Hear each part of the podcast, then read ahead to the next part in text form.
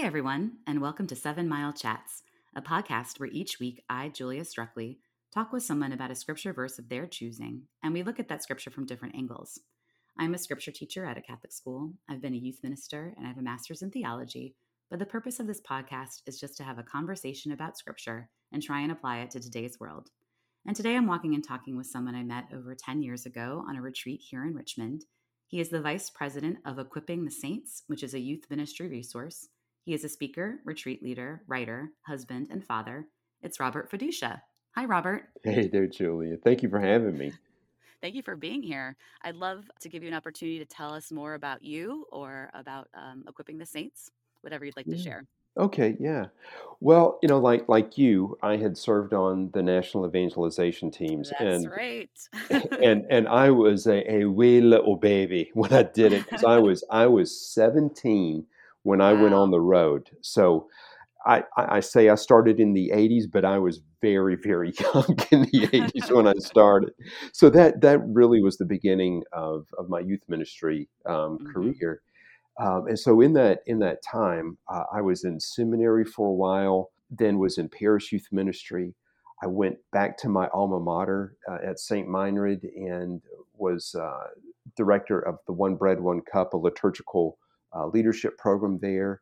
Also with Oregon Catholic Press for a while, but now with Equipping the Saints, I feel very strongly about that God is doing something in ministry, and that is, here's my language for it, is that God is dismantling the ministerial industrial complex.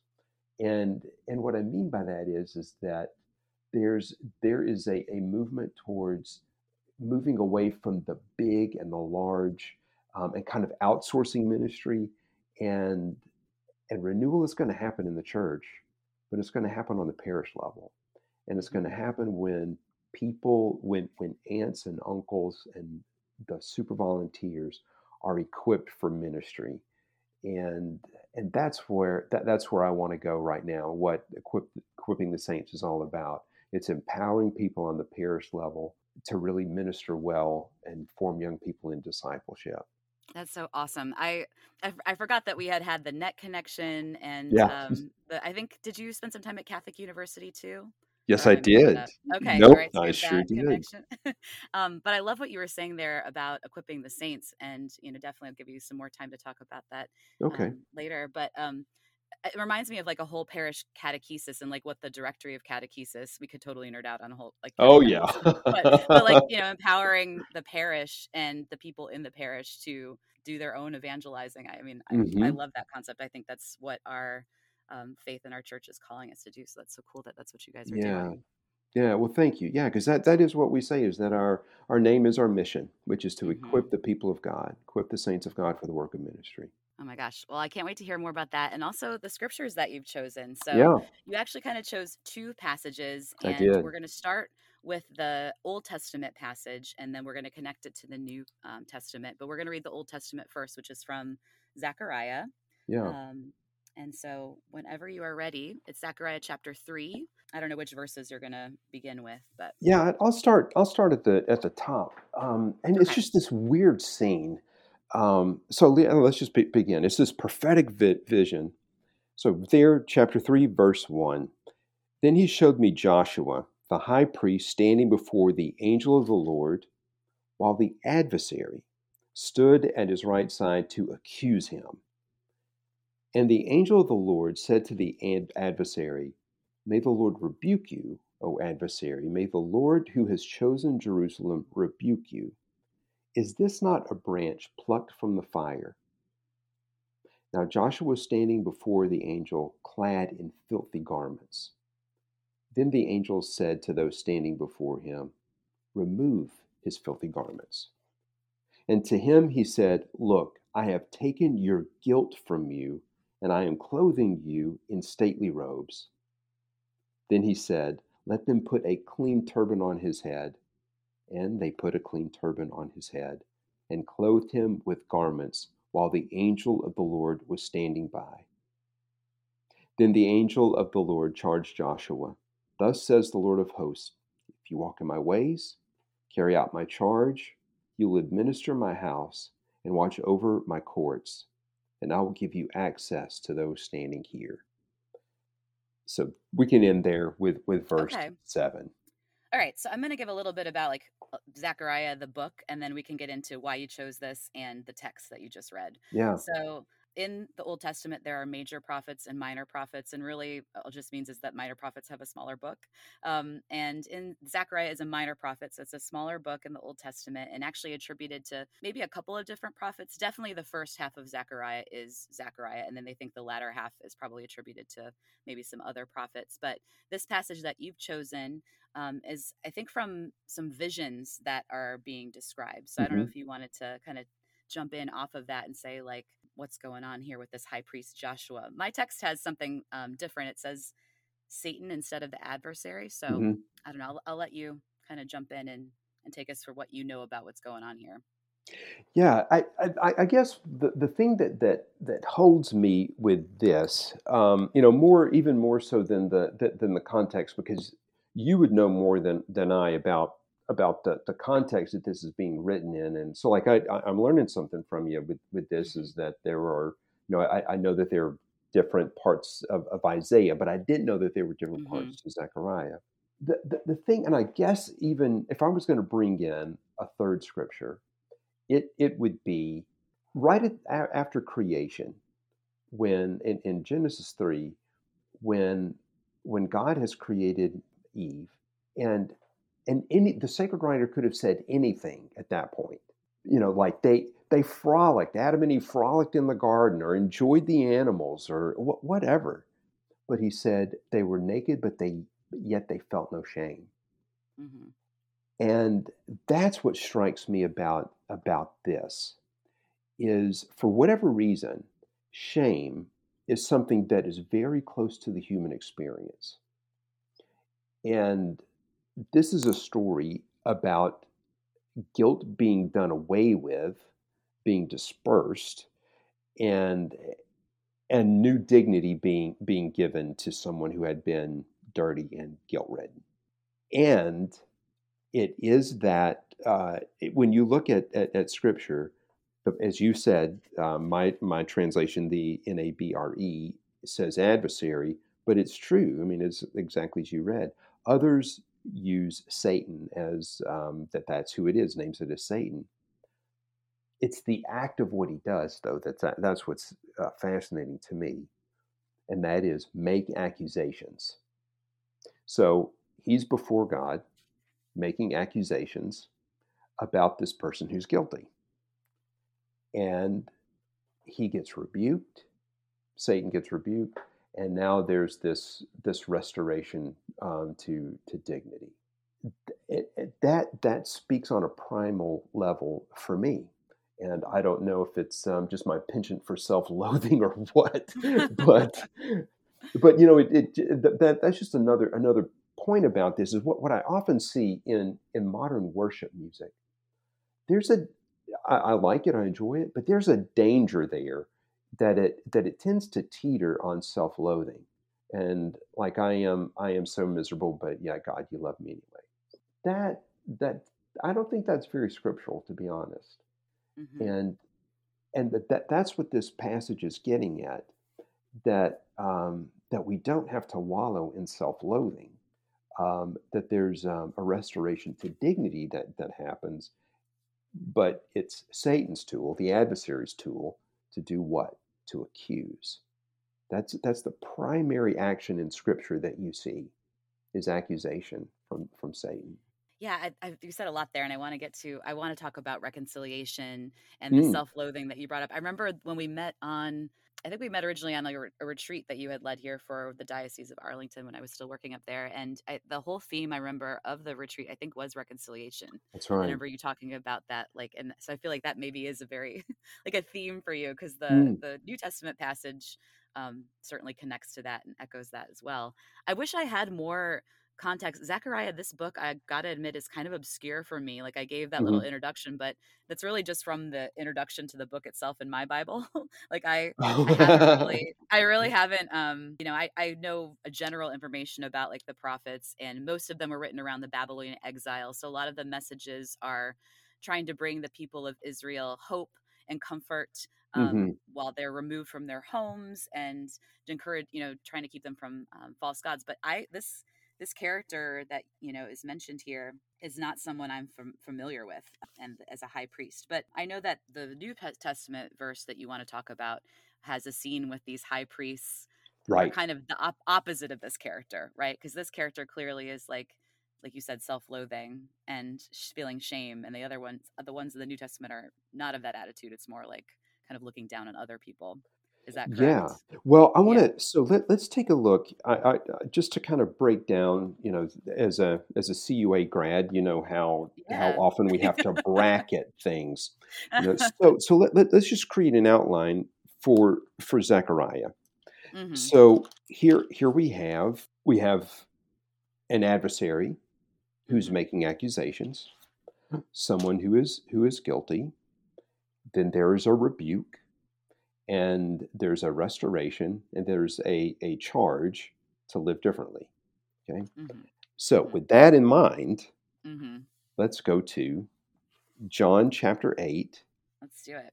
And we'll start with verse 1. So while Jesus went to the Mount of Olives, but early in the morning, he arrived again in the temple area, and the people started coming to him, and he sat down and taught them. Then the scribes and the Pharisees brought a woman who had been caught in adultery and made her stand in the middle. All right, I'm gonna pause. I want to give a little bit of context, like why this grabbed me. Okay. So earlier this year, I was preaching a parish mission in Nederland, Texas, and I was kind of walking around the rectory that day for night two.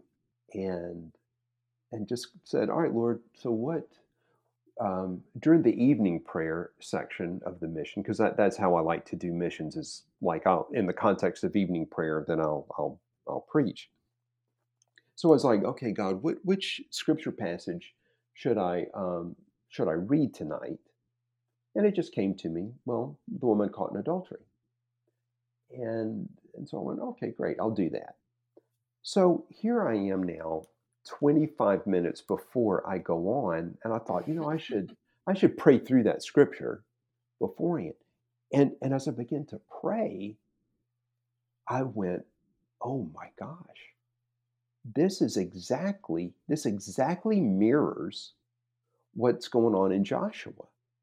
Mm-hmm. And you can see the parallel. So with that, let's go back to it. I'll pick up there at verse 4. They said to him, "Teacher, this woman was caught in the very act of committing adultery. Now in the law, Moses commanded us to stone such a woman. What do you say?" They said this to test him, so that they could have some charge to bring against him. Jesus bent down and began to write on the ground with his finger. But when they continued asking him, he straightened up and said to them, "Let the one among you who is without sin be the first to throw a stone at her." Then he bent down and wrote on the ground, and in response they went away one by one, beginning with the elders. So he was left alone with the woman before him. Then Jesus straightened up and said to her, "Woman, where are they? Has no one condemned you?" She replied, "No one, sir." Then Jesus said, "Neither do I condemn you. Go, and from now on, do not sin anymore." And so what I went back and ran to the back where my computer was. It was already projecting the night's, the opening slide for the night. And I'd escape, and I'm just rewriting my talk like moments beforehand. And so what I asked the folks to recall would be like, what's your worst moment ever? And this is like, if I didn't go to confession, I would have no content for my talks.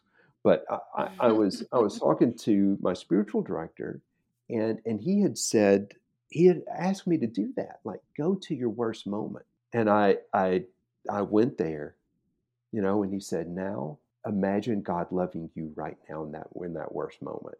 Well, this poor woman, her worst moment is being made public. You know, so she's standing in the middle in her worst moment. I mean, talk about shame and guilt and humiliation. And so that, I'm going to, again, translate over there. There's Joshua. Here he is, guilty, brought before God in guilt. And there is Satan, the accuser. And now here you have the Pharisees. I mean, it was an act of evil to publicly humiliate this woman and shame her. And so then, though, when we are in our worst moment, if God is there, which he is, loving us, which Jesus is in this moment, then he dispels the accuser, just as the angel of the Lord had dispelled the accuser, had dispelled Satan. And so in the face of love, then there is no guilt, there is no shame, there is just restoration, healing, and the beauty of, as you had said, reconciliation. And, you know, Julia, I feel guilty about this sometimes, but I cannot publicly speak about the things of God without talking about reconciliation and, you know, breaking that word down. And again, anyone who's, this is not, if you've ever heard me speak, you know exactly what I'm going to say.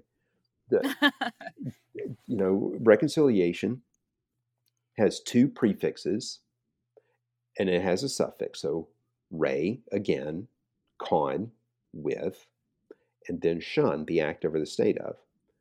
So then you're left with the root word of cilia. And cilia, it's, if anybody who knows biology, it is the little hairs that are in our trachea, in our nose, but it's also our eyelids and our eyelashes or eyebrows. So that the act of reconciliation is to once again come eyelash to eyelash. And that's the intimacy. Actually, it is what salvation is. There is no other definition for salvation, because Jesus stands in this perpetual, eternal, eyelash to eyelash relationship with the Father. And when we're baptized, that becomes our experience. We're adopted daughters and sons. By his nature, he has that proximity to the Father. And by adoption, we have that same proximity. So this is what is happening to the woman. This is what is happening to Joshua. Been made clean and brought into this intimacy with the Father.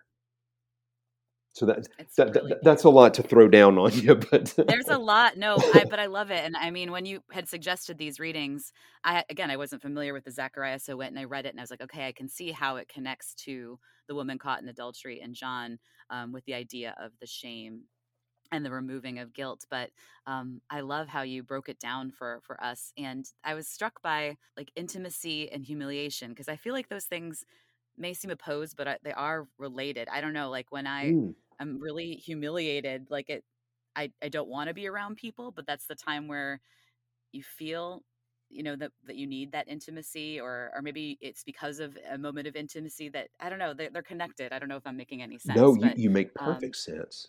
I don't know if you want to help me out here. Sure. No, because it's vulnerability, you know, that's what it is. Yeah. Yeah. Because when we're, you know, just going back to in Genesis, they were naked, yet they felt no shame. Yeah. That means when we have nothing to cover us, that is the most vulnerable that we are. And it is also a time where we can really be ashamed.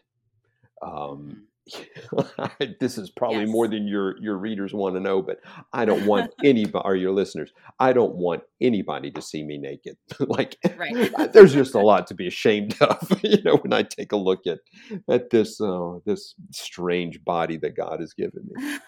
But it's in that vulnerability that we're there, and then for the Lord to say, I see your vulnerability, and I love you in your vulnerability. That it is that's what creates the intimacy. Yes. And that's exactly, I'm so glad that you're able to articulate it for me, because that's something that I struggle with. And part of this podcast too, is to break down scripture and talk about the historical pieces, but then also to try to apply it to, you know, where we're at right now in 2021. And I feel like vulnerability is such an issue for me. And I'm sure for many people, I'm sure we could get into a lot about like why that is, but I think we see it, you know, I'm a media studies person. My bachelor's is in media literacy. And I think one of the reasons we're drawn to social media, and maybe I'm taking this in a completely different direction that we wanted to go, but you know, people are able to be somewhat vulnerable on social media, but still with like control and with like a veil. And I think that's what draw people to it, because like, oh, I can say what I want, but I don't necessarily have to be totally out there and totally naked, you know, to use what you were saying earlier. And so I think that's maybe what social media is hard, because it's that it's so easy, but it's not allowing us to be fully ourselves and like we want to be, but it gives us a little bit of it, a little, I don't know. Does that make sense? It does, because it gives a projection of intimacy, but it's a false intimacy. Right. Yes, yes. Yeah, and a false vulnerability, and it's exactly what you said, that there's still some control there, and I think social media does reveal something to us, and I'm certainly not anti-social media, but if you have ever gotten a negative comment on anything that you've posted. I say you. I have gotten negative comments on things that I've posted, and I have obsessed over it. You know, it still strikes a nerve of shame and nakedness. And we crave for intimacy. We want it. We're made for it. Yet it's so frightening, you know, and I do mean specifically like with the Lord, you know, where we're made for that kind of intimacy with him. And it's at the heart of our spirituality. No, because oftentimes and perhaps you've heard me say this before, but you know, our spirituality, it is not wrapped up in how much scripture we read, how many rosaries we say, how often we go to mass. That may be a manifestation of our spirituality, but it's not our spirituality.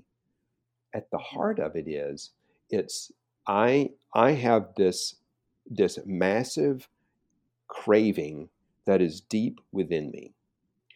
The manner by which I'm satisfying that craving, that's my spirituality. And so there's an openness, there's a wound inside of us, and it's, I mean, we say this all the time in youth ministry, but it's that infinite hole in us, because we're made for the infinite, we're made for God. But that's also the source of our shame, that because if you go back to Adam and Eve, I mean, what happened? Bite the apple, and you go, well, son of a gun, I'm naked as a jaybird, you know, and then what do they do? They hide from God. So there's this, when we come to realize that we're incomplete, we're inadequate, and that there's this source of shame. Like, I want to be completely adequate. When I miss a meeting, and I'm just a goofy kid, you know, still am just so goofy, and I have so many faults and foibles, then I try to make excuses for it. I tend to blame others for it, and that's just a human response. What Adam and Eve did, it is the human drama. So I'm going to find my fig leaves. I'm going to hide my nakedness. I'm going to blame this other person for everything that's wrong with me. And because we can't stand it, you know, we want to hide that part of our shame. Whereas God is saying, let me see it. Let me love it. Let me be enough. So then I guess the next thing is like, how do we get there? So I see a connection of Zechariah and John, like they both have this intimate encounter with God, right? With the high priest, it's the angel, you know, speaking to him, like direct communication with God. And then the woman in adultery has this intimate, immediate encounter with God. So how do we, what are some suggestions you have to bring us there? Like, how do we kind of unveil ourselves and seek out that intimate relationship, would you say? Yeah, I'm gonna bring in another scripture that really hit me during the pandemic, and it was God's revelation of Himself at the burning bush, and God says four things. I have seen the suffering of my people. I've heard my cry. I know their afflictions, and I've come to rescue. All of those. I think the first thing is to be able to say how is it that we're suffering? Where's the wound? Where's the shame? Be able to name that, and then because God sees it. Now what's our cry? What's our prayer in the midst of that? Again, knowing the affliction as God knows it, but then it is seeing. How has God visited us? Because normally what our shame is, it has to do with that there's some kind of a wound. And what I often, I've said this to teens, is that every sin is a manifestation of a wound. If you see somebody who's just annoying the heck out of you, well, that's a manifestation of a wound. Love the wound. So I would say the same thing to us is how has the Lord visited you at the moment of the wound? Now, I'm talking about going back to my time with my spiritual director. I noticed during one session, I kept going back to, well, you know, Father Joe, when I was 8, this happened. When I was 8, this happened. And I was like, golly, I just sound like one of those like sniveling little, like I've got a wounded little boy inside of me, you know, and I never wanted to sound like that. But like, all right, well, if that's it, if there was something going on when I was 8, and so I just began to think about that and to name that. All right, well, here's everything that was going on. I grew up in the Deep South with an ethnic last name. I was picked on a lot. I was an only child. I was just very lonely, and where we lived, it was just a really rough environment. We were not. We were pretty poor at that time. And yet, there was an experience I had lying on my bed where all of a sudden, all I wanted to do is pray. And I did. I just prayed this for like half an hour straight when I was 8. That came back to me. And what I that's why that scripture came to me again was, He did come to rescue me. God draws near. God approaches us, not in spite of what we're going through, but because of what we're going through. Mm-hmm. And so that takes some spiritual effort and some spiritual discipline. But that you know, just asking practically what to do is to go to there. Like, what is my source of shame? Like, when have I been wounded? When have I been embarrassed? You know, as the woman in John publicly, I mean, I'm sure she was still naked. If she was caught in the very act, and she was brought naked out in front of everybody. Mm-hmm. So here she is, her worst moment made public. What's our worst moment? Don't be afraid to go there. And then to ask, Lord, where were you? How were you? Your love was there. Where was it there? How have you come to rescue me in this moment? That's what I would encourage your listeners to sit with, is that. What I encourage myself to sit with is exactly that. All those moments that wounds have been inflicted on me. And some of them are my own dadgum fault too. You know, like and to own that and say, all right, Lord, this is it. This is where I've self-inflicted wound. How are you going to love me in the middle of that which I've done when I'm clearly guilty and wrong? Not misjudged, but accurately judged, mm-hmm. You know? How are you loving me now? And that's hard. I mean, I think the reason we don't want to deal with a lot of our like childhood trauma and things, it's a hard, dark place to go to. So I think you've given us a really important challenge, but definitely like a challenge, you know, to go to those kind of darker, like you said, your worst moments. I know that for myself, in those worst moments, the ones I don't like to look to, those are the moments where I've grown, and it's easy to look, you know, 2020 is great. I can look back and I could say hindsight's 2020, and I grew from that. When I was on net, my teammates and I, we had a rough year, and so we always say that everyone else had fun and we got to grow. It was a tough year. We still joke about it, but it's love. I love it that we can joke about it now. We've had like little reunions and stuff, and we do joke about but at the time it was rough. Like we went through some tough things, but anyways, I think you gave us some. Yeah, that is so good, Julia. They had fun. We grew. Yeah, because all the other teams came back and they were like, so excited and like all like spiritually, like on the spiritual high, and we were like, we were at the, we were done.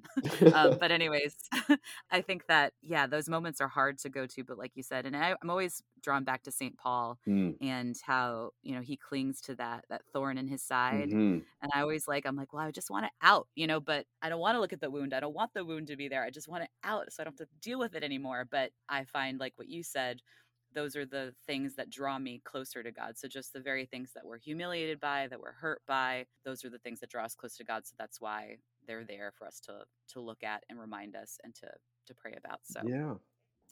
Is there anything else you wanted to say about that? I know there's so much we could say. We could go on forever, but what else would you kind of want to leave us with as we wrap up about the passages? Just this is that I love what Cardinal Casper has said in his book, The God of Jesus Christ. He says that God is not just love, he's freedom to love. And in that freedom, there's nothing that is that can hold him back from being who he is as love. God revealed that in the burning bush, that he's the one who rescues, and that is fulfilled in the person of Jesus. And that he comes and he heals, he rescues us. And so that would be the lasting thought. Now, another scripture that has really hit me hard recently is that in Matthew, Jesus' ministry is described as teaching, preaching, and healing. And as Catholics, we love the teaching church. We write great documents. But to really follow in the footsteps of Jesus, then we're also going to be a healing church, and that's where I would want us to sit. Is that God wants to heal, to restore, to unify, to reconcile. That's the good news of Jesus Christ, and to allow that to happen, allow the Lord to heal us, to move into those places of woundedness and vulnerability, and let restoration happen. Amen. I love that image of, I do remember when you talked about the eyelash to eyelash, like coming back. I love that image, and I definitely will take that with me. And I like that you echoed again, that idea of rescuing. I think that's something that a lot of us want and desire. And so to see and remember the times where he has rescued us before throughout scripture, throughout our own lives. I think that's a really good thing to remember after we sit with the woundedness, then to remember though, that like, he's going to rescue, like he's rescued throughout salvation history. So yes. Thank you so much for bringing us all these things to think about. At the end of the episode, I like to give people a chance to plug any projects or direct us to any social media or websites or anything you want to tell us about. Yeah, great. Thank you. Yeah. So eqsaints.com would be the place that I'd like to let people know about. And then especially what I'm excited about is a discipleship process that we've developed and in the middle of developing called Equipped for Life. It's a 4-year experience for teens that is meant to take someone who is on the margins of parish life, highly skeptical, even asking the question, is there a God at all? And walking with them and bringing them along to full Christian maturity. Asking that vocational question of what is the Lord calling me to. I'm very enthused about that. In addition to the certification program that we have going on at EQ Saints, all of that I'm very excited about. But really, that discipleship process is that's kind of what gets me up in the morning and keeps me awake at night. Is there a website or a social, like an account, like do you have Instagram or Twitter? Or? Yeah. So just EQ Saints would be the place on Twitter, on Instagram, and then eqsaints.com would be our website. Awesome. And you all can find me on Instagram at 7 Mile Chats, all spelled out. If you want to talk to me about scripture or message me, I'd love to hear from you. And also I'm on Twitter at MSSTRUKELY1. That's my teacher account. And you can talk to me about scripture or religious education. I'd love to talk to you and maybe even have you as a guest one day if you're interested. But thank you so much, Robert. I love that we've kept in touch all these years. Yeah. And thank you so much for giving us so much to think about. Thank you for being here. Oh, it's a great opportunity. Thank you, Julia. Bye, everyone.